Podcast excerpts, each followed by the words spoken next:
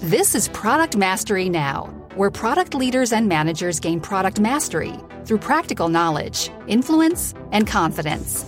Your host is Chad McAllister, helping you become a product master, creating products customers love. Get ready for higher performance, for the doctor is in. Hi, this is Chad, and hello once again, product masters. Thank you for being here. Today we're talking about you know what you might think of as kind of the fundamentals of product management. Yet I find many product managers have some misconceptions about these topics. So I'm really looking forward to diving into this and helping us with this is Grant Hunter.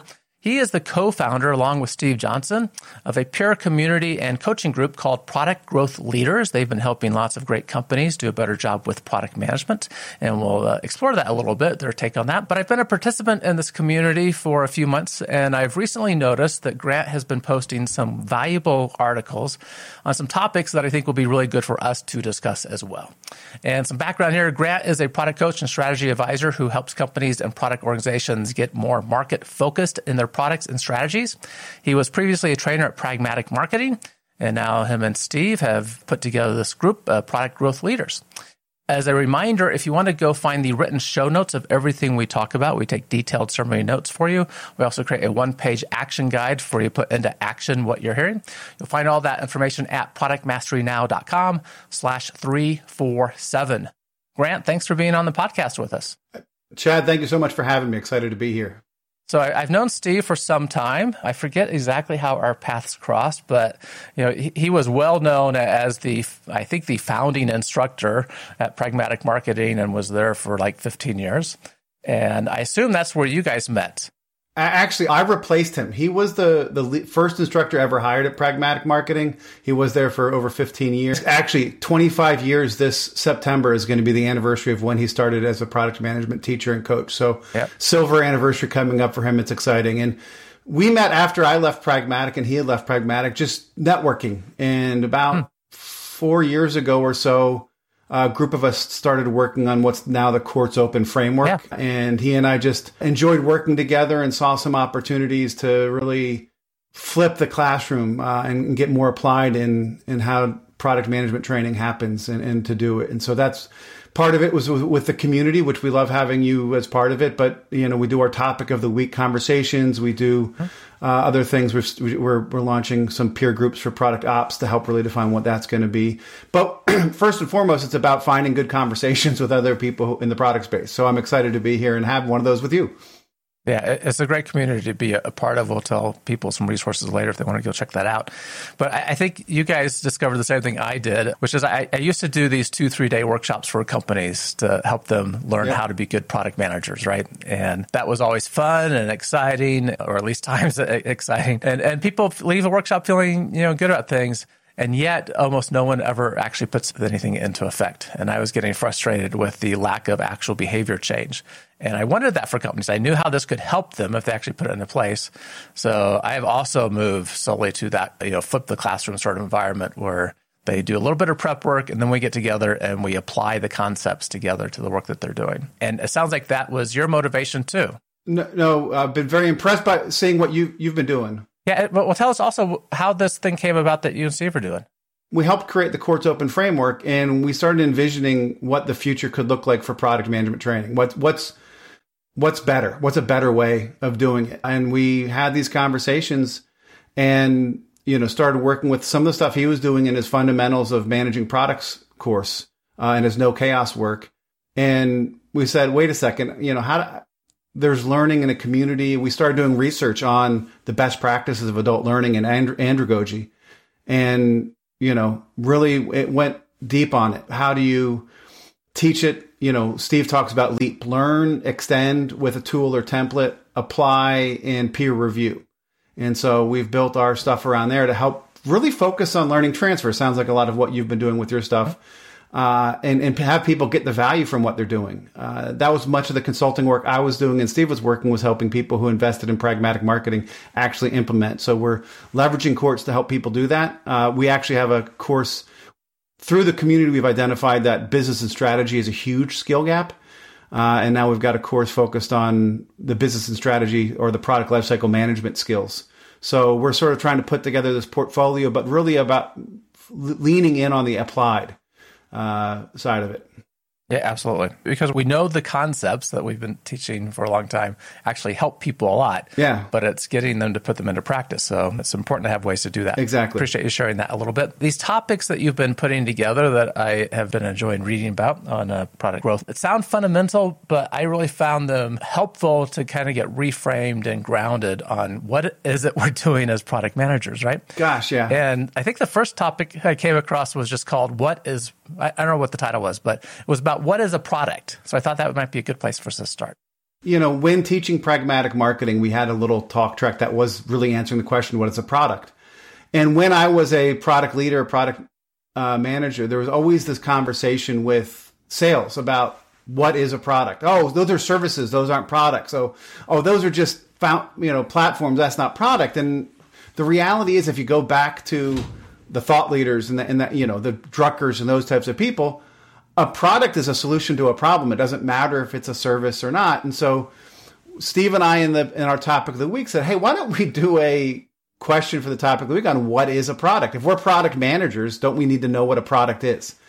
And you know that conversation led to the, the you know that was a conversation way back. But when I started thinking about foundationally, how do I explain to people what product management is? I was talking with a lot of smaller businesses who really didn't have an idea of what product management was, and I'm was challenged to explain it. So I said, well, maybe I just go back to the basics. What's a product? Mm-hmm. right? And then why product management? Why do you need to manage a product? And that's where we came up with this definition on that call that was a product is a solution for a person's problem. We are the market problems concept we, we always taught at pragmatic marketing, including all components necessary to fully solve that problem. So the whole product concept as per Geoffrey Moore and the persona's experience through the product. What we've started, what we came to is that people are looking at the experience they have in the buying process and the using process, all as part of they look they attribute that to the product. Mm-hmm. So that was sort of breaking it down. You know, the persona and market, you need to be focused on what you're doing. You need to understand the problems that they're want to alleviate and what they see value in alleviating it and it's the whole product. It's not, it's for that persona. What is the complete solution? That may be a component for one person. It may be a complete solution for another, but that's sort of where we went with this. And then finally, it's the experience. I think that's the, the newest addition to that. But I was talking with, you know, again, small business, a roofing company. And in the roofing company, the guy was like, why does this matter to me? I'm like, the person who answers your phone is going to be judged as part of your product. The guy, if he's cursing when doing the roof, they're going to judge that as part of your product. Everybody who touches that client, that client, when they are asked, what did you think about the product you got from the roofing company, is going to say, oh, God, the guys didn't clean up well. That's part of the product. And so we have to realize that our, our support is part of the product, or success as mm-hmm. it is now is part of the product. And people need to realize that the whole life cycle is part of it. Yeah to me, there's that aspect of value that runs through all that, right? And yeah. value can be perceived in many different ways. It's you know fundamentally a customer, whether that is an internal customer in your company you're serving, or an external customer you're selling to, or some other partner. That customer has value. They have a a the, the, the value they want to achieve. But they have some kind of problem they need solved, a task they need accomplished. They have an objective they're trying to reach. Yep. And in doing so, they want to receive value in the process and values all over the place, right? I appreciate, and I don't remember all 32 categories, but Bain and Company made this pyramid, the value yep. pyramid, which is really helpful to think about the different kind of stages of value. You know, the, the yep. immediate get the problem solved, and then at some point, you know, you feel better about yourself, right? and and that, that's value as well. Yeah, using the product somehow, maybe you, you, feel special. So I appreciate you talking about that solution to the problem. Um, specifically who we're dealing with that has that problem and the experience that they're getting as part of that. Well, let's dive in a little bit more about product because you mentioned like, well, that's a service. That's not a product, right? And yep. I view all that as a product as well. I've had interesting discussions in the past that try to differentiate new product in the sense of, well, that's innovation. That's something new we're doing versus yep. product work, which is just the next version of what we do. What do you think about that distinction? Then I'll be glad to share my opinion too actually my view is that you know if i you go back to a drucker definition and, and you'll see chad i go back to drucker a ton if you go back to a drucker definition of innovation it's really about creating and transmuting value and my view is if you are not in your just continuing your life cycle curve always adding incremental value to the market you're plateaued, right? So there always should be new value you can bring. That value could inc- help you increase your retention rate or a- increase your average sale rate or get you into new subsegments of the market. But if you're not adding value to the market, then you're not really innovating. But if you're, it can be continuous innovation where you're just within that life cycle adding more value to get access to more people or expand the value within those customers or it's discontinuous innovation so it's that's the new right it's the right. the new product solving that same problem or a new technology that enables you to do it differently yep yep really good. And so i like i like to look at it as continuous versus discontinuous. Yeah. Yeah most of the projects that i've led are new innovation. I should say new product, but they're, they're products in the sense that they did not exist before, right? That they're yep. new to the organization, new to the customers, sometimes new to the world as well, and not so much products. I, I just personally have been less involved in products that were already in the market that we were making better, right? Yeah. But when I saw people making a distinction between those two things, like, oh, you do innovation, you, you don't do product management, and then I dove into that further like, well, you know, if you apply the skills and the practices that we do making a new product to what you do making version three of the product, yep, they're they're the same. Yes. Right. The the stuff that will help you make a better version three, if you're on version two now, is the same thing that we do in making a new product. So so I, I didn't see any value in making distinctions between this at all. It, it's all product work and it's all about adding value for a customer. And that's that's what comes down to it. And too often, if you, if you look at Melissa Perri's The Build Trap, the build trap is when people are adding features that don't add value to anybody, right? right. And that means they don't add value to your company. We we've got a little, I think it's a nine blocker. Uh, Steve and I started using in our as we were building this product lifecycle management course, which on one axis is value to customer and the other axis is value to company. And upper right hand corner is you know that's where you want to be, right? Adding a lot of value to the customer and a lot of value to the to the company. And you don't want to be in the lower left hand corner, but too often, if you're doing something that's not of value to the customer, odds are it's not of value to your company unless it's a it's an efficiency or productivity thing. We can serve these people better. They don't see it, but we can do it for cheaper or less people. Right. Sometimes that may happen, but uh, too often people don't ever use that lens when thinking about a product, uh, new product and or you know, new revisions or new releases. Right. Yeah, in software we call that gold plating. Yeah. Right? That you just make things better f- because we kind of think they should be. And, and, there's probably only two listeners that might even know this story, but Micrografx was this company in maybe mid 90s, late 90s. I'm dating myself. But I was such a fan of their drawing tools. They provided really good drawing tools for any kind of flowcharts or architecture buildings, anything, right? That covered the gamut really yep. well. And then I finally got a hold of a product manager that had worked there during the time to find out what happened to them. Because my experience as a customer with them was they just kept making the product unusable to me. Yeah. Right. And part of that was every new version, even if it was on a new current computer, just ran worse. And yeah. and when I talked to the product manager after the fact, he said, "Well, the developers started developing the product for themselves right? And they were putting in tools that they thought were useful and cool and didn't really care about how they were running it for everyone else, right? And it's gone out of the market. It was a great tool and it got replaced by other tools. But that's, that's, you don't have to be a developer to do that. There's plenty of product managers or CEOs or salespeople who are inside the building and said, "Hey, wouldn't this be cool?" Right, right. Let me let let's do this. And you know, I call them the field of dreams. Right? If you build it, they will come. And, and too often it's just ghosts in a cornfield. Right. Yeah, which goes back to the persona aspect. So, yeah.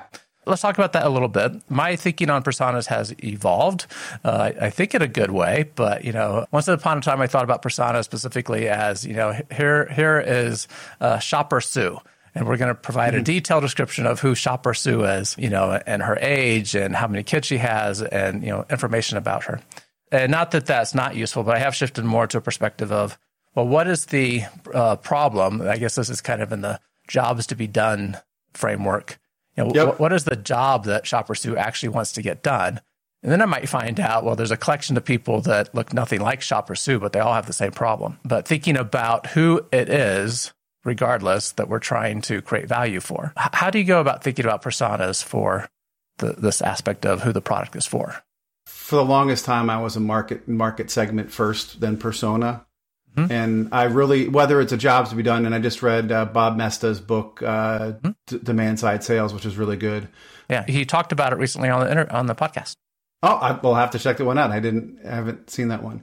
Well, there's jobs to be done, and I tend to I tend to look at jobs to be done in market problems and Drucker's needs and wants as you know synonyms for each other. Maybe the jobs to be done brings the persona a little more into it, but my my business school professor in marketing, you know, he talked about market segments as being customers with the same need and similar value profile right? And so all of a sudden, if you're at the same need, the same problem and value profile, all of a sudden you're at a persona. And the reality is, you know, many of us have the same problem, but we don't have the same value profile. And so for me, right. the persona really digs into that motivation. I do. Have you ever used Mentimeter? It's an online survey tool for teaching and stuff. Yeah, I, I've participated in it before. Right. I, I, like to do a word cloud when I'm teaching people the concept of your product. Is, you know, the, the Theodore Levitt is not a quarter inch hole; it's a quarter inch drill bit. Right? What's the problem you're solving? And it's really the value you have. And I ask the question: What would you pay more for? When you're a consumer, what are you willing to pay more for? And people just start putting in, and the word cloud goes up, and it's local and artisan and relationship and all of a sudden, all these things start getting a value profile saying, okay, you yourself, when you're starting to think about your product and how, what are the value profiles you should be looking at, start thinking about those people who buy from you and what do they value. Mm-hmm. My, my wife is very, very clean. And if a contractor comes to the house and is not cleaning up well against himself, if does not wear their booties, she doesn't want them. So there is a persona in, in the suburbs or wherever for, right a product that is clean up and rep- uh, recognize that in a, in a clean uniform, puts booties on their shoes, all these things. And my wife and myself, for that matter, are willing to pay more for that. So our mm-hmm. persona is built around our value profile and what's important to it. Also goes to that whole experience. It's not just getting right. my, you know, three way switches to work. It's doing it in, with an experience that I am not out of comfort with mm-hmm. because mm-hmm. they appreciate that value. Yeah, excellent. That goes back to, back to the the value that we want, right? That's that whole product solution aspect of, you know, you can come replace the light switch, but probably what is important to you as part of the whole product is not just replacing the light switch, but doing it in a manner that leaves rest of my house looking just like it did when you came in. Exactly. And so the personas, you need to understand the value profiles, their motivations, why they're making the decision. But that's where personas become so critical because that's how you can create those. I always talk, we talk about the greatest common similarity. If I'm looking at an opportunity, I want to find everything that's about 80% the same. Hmm. But when you def- start prioritizing, it's the least common difference. How do we get down to those granular differences and understand? And I can build a bowling alley approach like Moore would talk about to hit the right. first pin and then know what might, you know, hit your small S curves up the curve, all through understanding the differentiation in those personas. Yeah, and the bowling alley approach you're talking about for listeners, this is crossing the chasm. Yep. How do, do we introduce a product to the market? And at some point, we kind of run out of those early adopters, and who do we go after next, right? Yes. And the problem that so many entrepreneurs make, as well as organizations, is well, our product is for everyone. You know, we're making a product that will help you save and share photos. It's for everyone that takes pictures. But the reality is that no one's going to find your product then, right? If you make it specifically for first time moms that are trying to share pictures of their new child, their new baby, then maybe you're getting closer to a niche, uh, one of those bowling pins that you can knock over. Yeah. And then you figure out how to go to the next market segment. Well, even in that situation, you may have a Shutterstock that becomes the leader. Hey, we're the best place to share for the broad 80% need. Mm-hmm. If you were, if but as Moore talks about in Crossing the Chasm, if if you were not the leader or the, the gorilla or the monkey or the chimpanzee, if you're a monkey, if you're a follower, by the time that leadership has been established, you need to redefine your market around a niche because you it's better to be the leader in a niche than to be a follower in the larger market. Right, right. It makes it easier for people to find you that should be your ideal customer. Uh, those that are actually in your market segment. And easier for you to customize the value in your product for them. Yep. Absolutely. Yeah, and there's some good, good tools to help us with this. Um, one that I liked before is the uh, Kano model, and I never yep. know if it's Cano or Canu. I've heard both, but nonetheless, this issue of gold plating yeah. and really targeting a specific persona, a, a market segment, of helping you figure out well, is it adding, if we're thinking about prioritizing our features, does this feature add value for the customer? Is it something that they would kind of ignore that they don't see new value in it? Yeah. Uh, or is it actually even distracting? Like we, we add this and it's going to take value away from them. Yeah. No, I, I Kano is a great model, but it that's why you know you really need to get in there and know and talk to the customers and the personas and understand what they value. Roger Martin, have you read Playing to Win? I don't think so. Uh, by Roger Martin. No. Uh, A.G. Lafley and Roger Martin. Lafley, I know. My favorite strategy. Oh, there's one of my favorite strategy books of the that I've read recently, and he Lafley was the CEO of Procter and Gamble. Roger Martin was his chief strategy advisor, former monitor group working for Michael Porter, former de- now now former dean of the Rotman School of Management. Really, really top, you know, number one thought leader by Thinkers 50 in business. Hmm. And you know, he always talks about the value equation and only in as Drucker said because he was a student of Drucker as well you can only understand the, the customer's value equation by going out there and listening to them. They're the only one Right. who understands and knows it.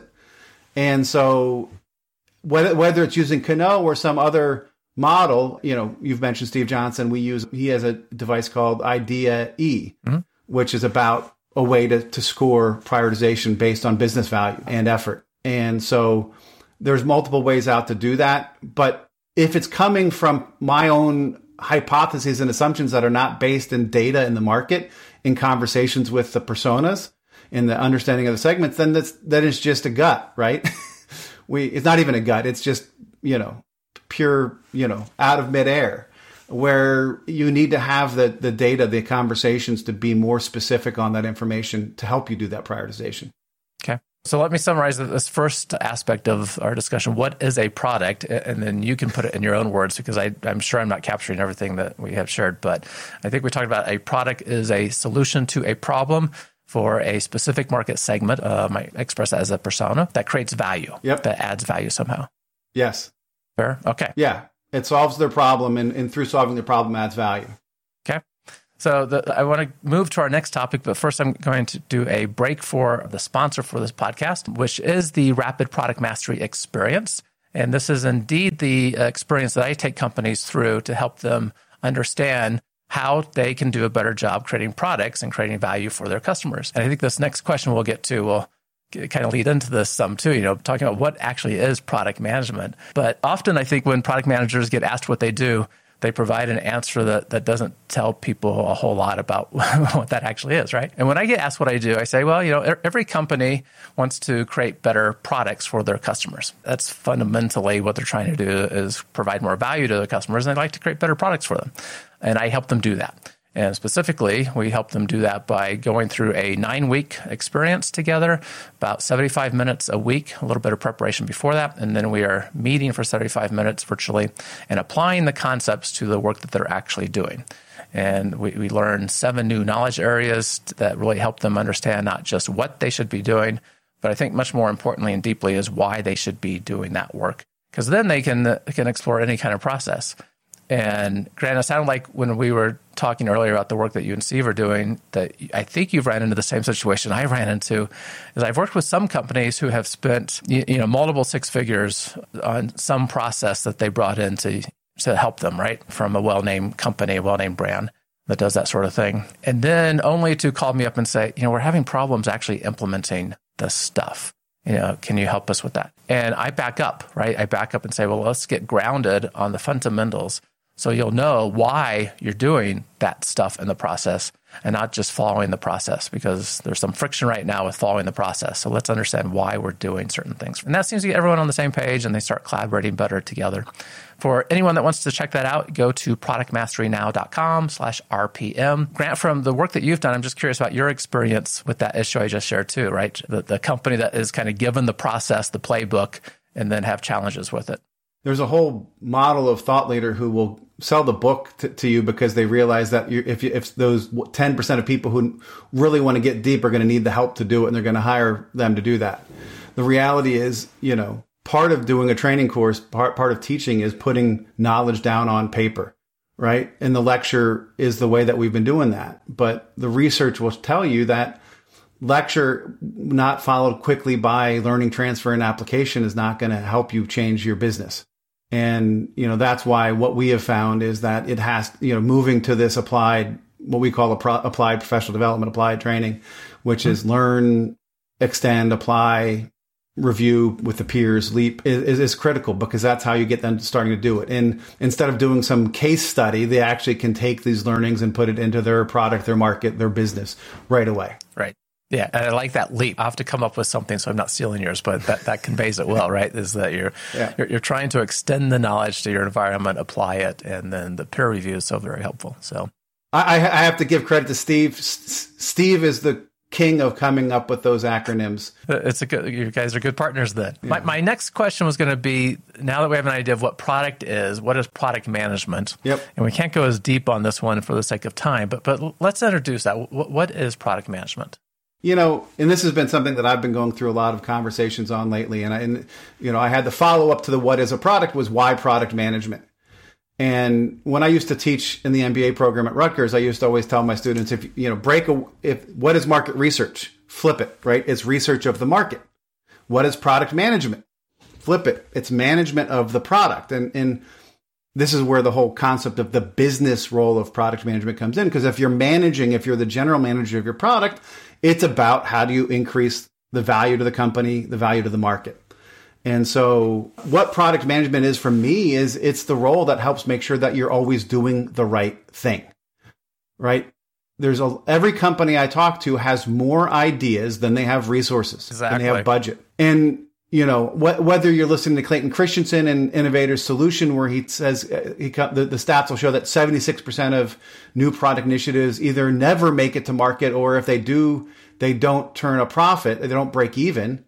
That's three out of 4 You've, I've heard those numbers from many other people, and I say that number to people, and they're like, "Yeah, that's about right." Well, if if you've got more ideas than you know what to do with, and only one out of four of your initiatives is really adding value, to me, there's a disconnect there. And so, you know, I started a, a year or so ago with writing a couple blogs called the Product Leadership Imperative, which was really about leadership is doing the right thing, management is doing things right, and how we need to step up and product management needs to really start focusing on doing the right things.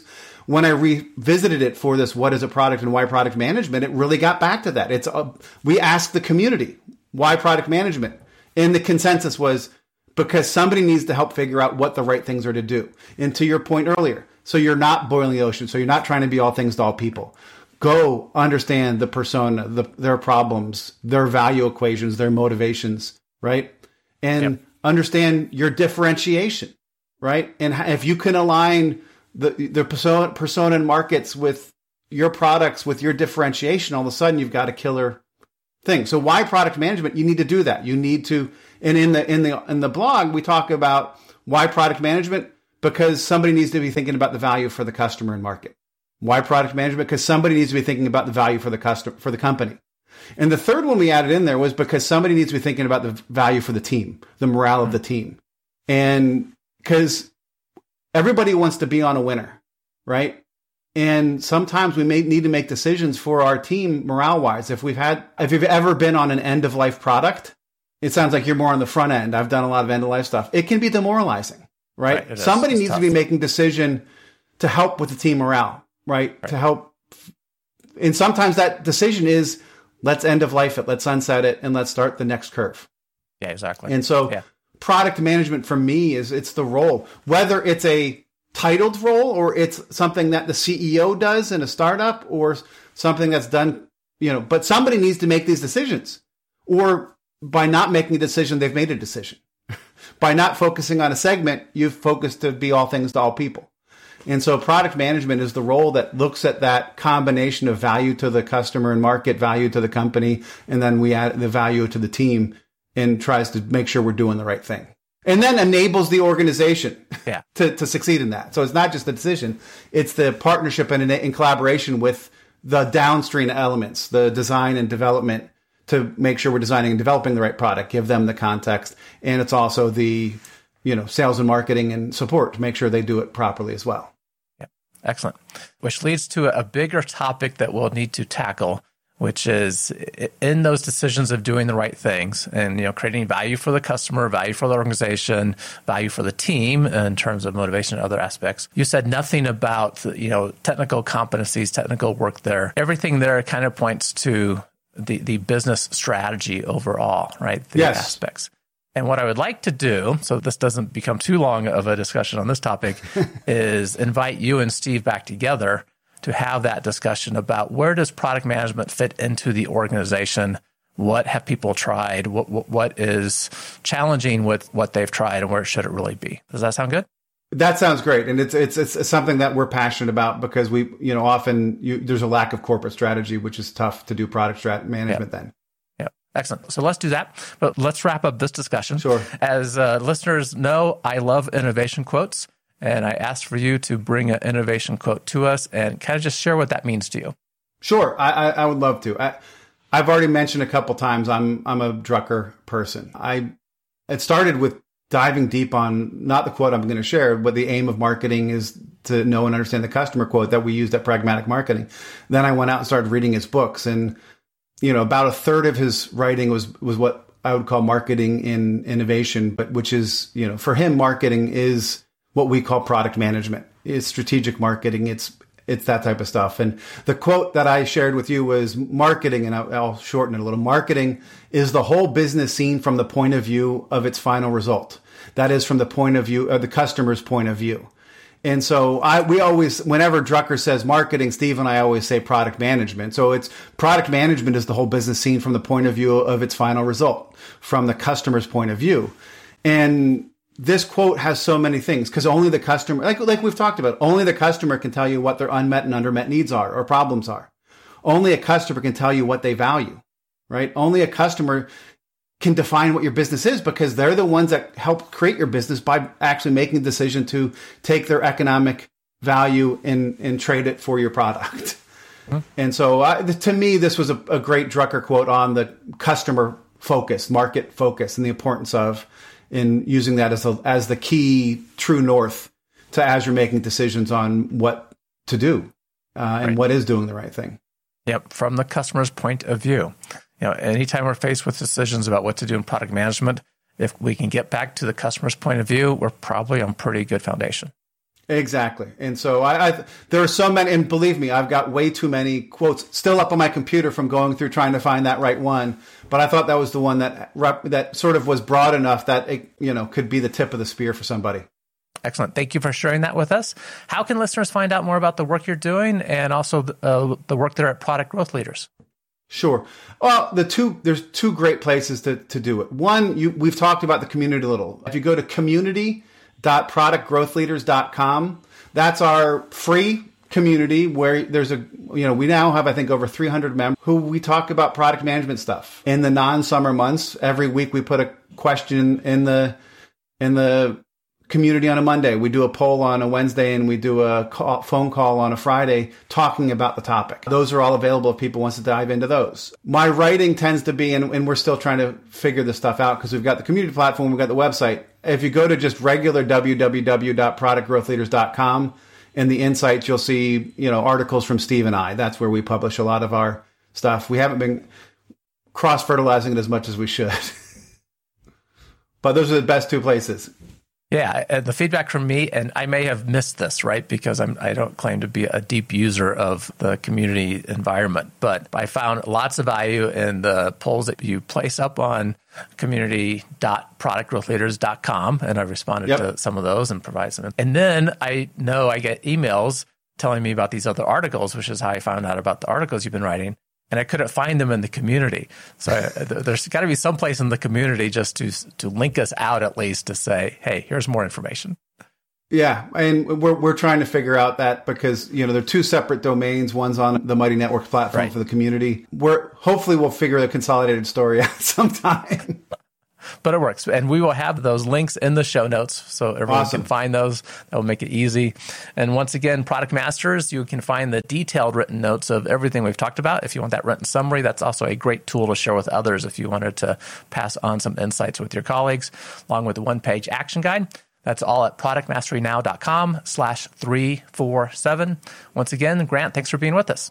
Chad, thank you so much for having me on. Thank you for listening to Product Mastery Now, where product leaders and managers gain product mastery through practical knowledge, influence, and confidence. By listening, you are becoming a product master, creating products customers love. Find additional resources at productmasterynow.com. Keep innovating